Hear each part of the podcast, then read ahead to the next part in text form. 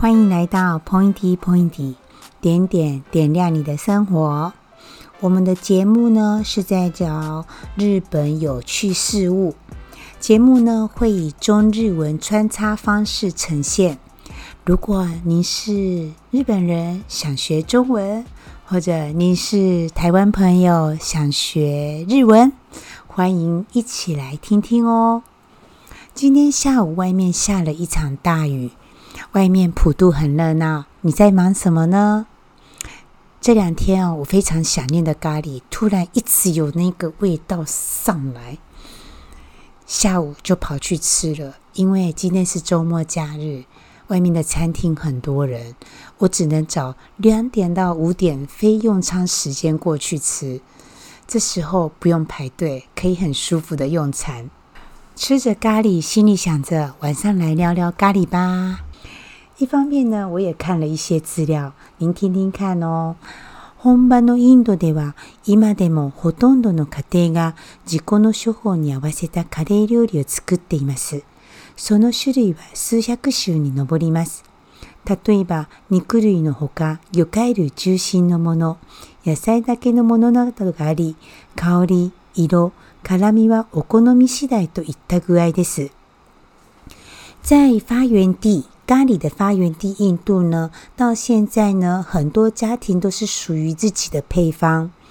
他们呢，将自己喜好的肉类、鱼类、蔬菜等加入之外呢，特别强调的是色、香、味等的调和。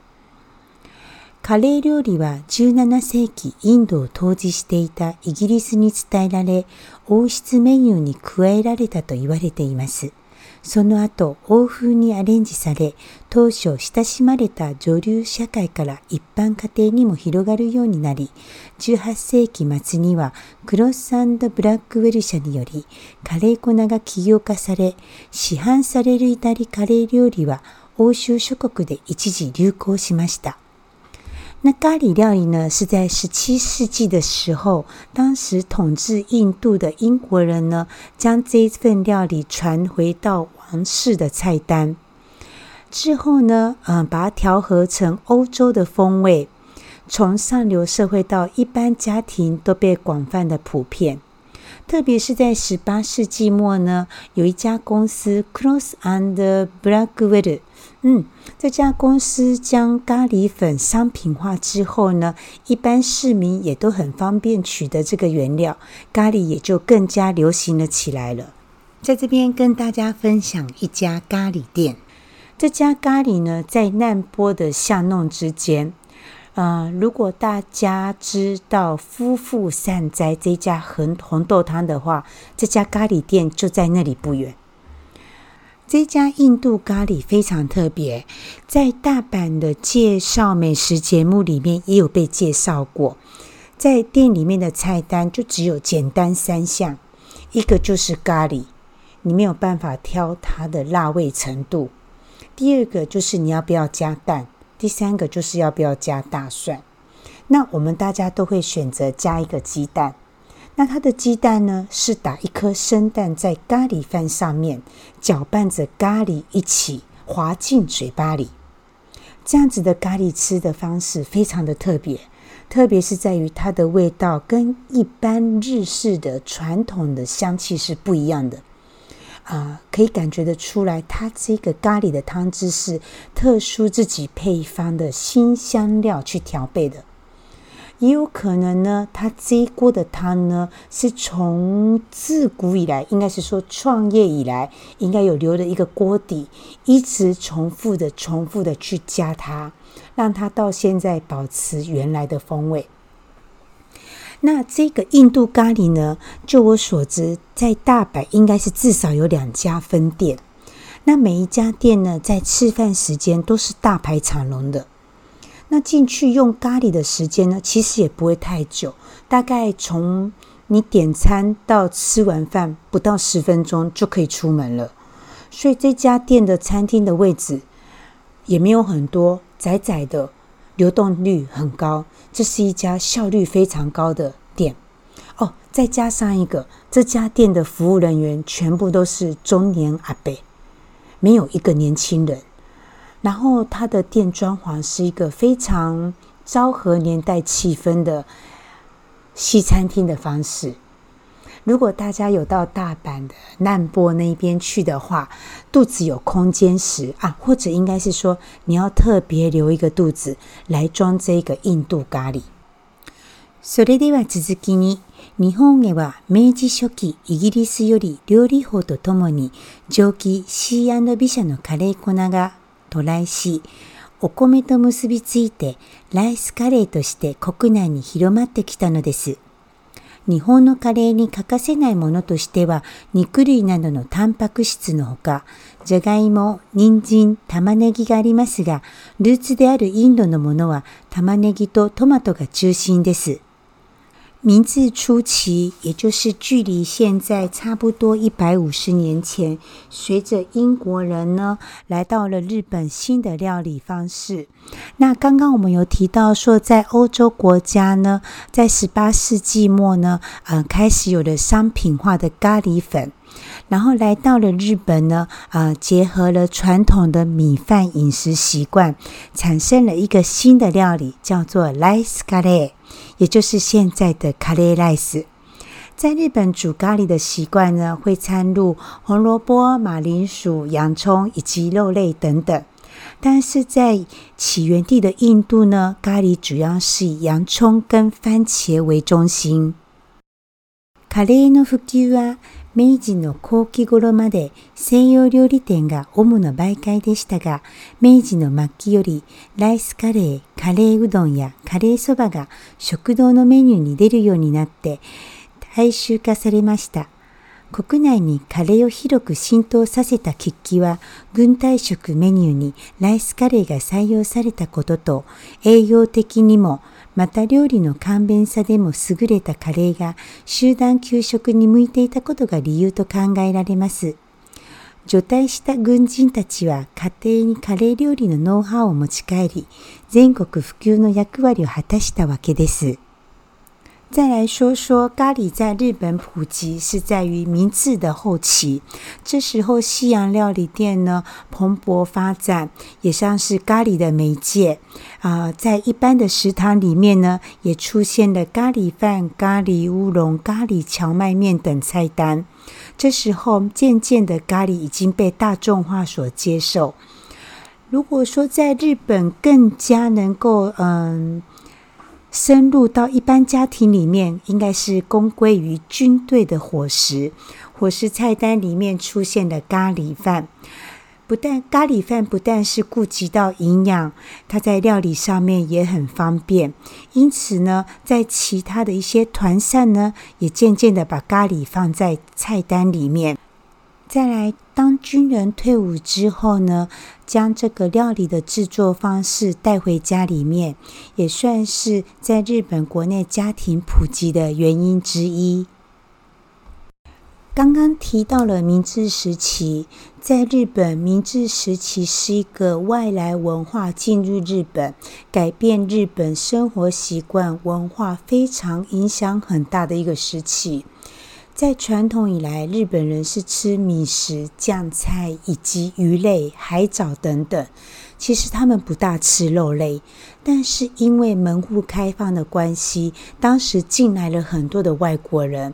他们在日本当地呢，是想要吃肉的，但是日本人不习惯吃四只脚的肉，只有吃两只脚的鸡肉或者是鸭等等的。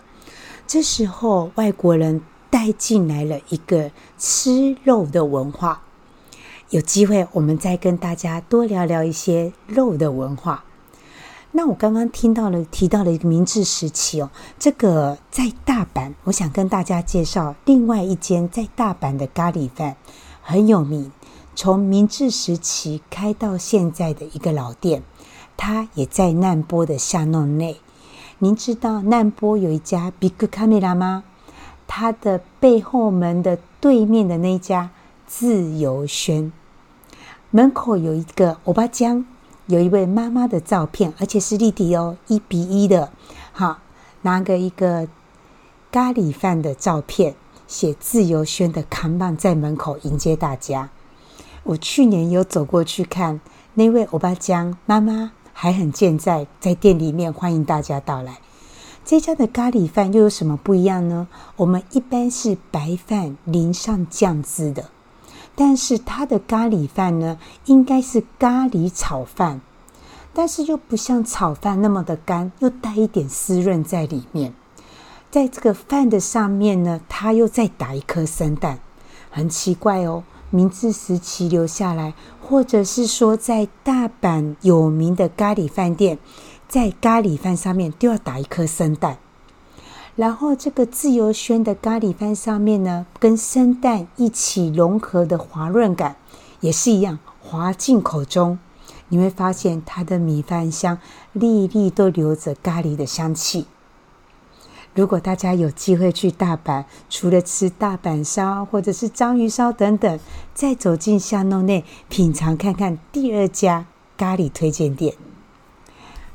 再来说说，在日本，除了说在名店吃咖喱之外呢，在日本的车站有很多的平价快速的咖喱，一般都是站着吃比较多。然后它有一个自动贩卖券，我们换了券之后呢，在柜台上，然后店员会给我们一盘咖喱，以及一杯白开水，甚至白开水是自助的。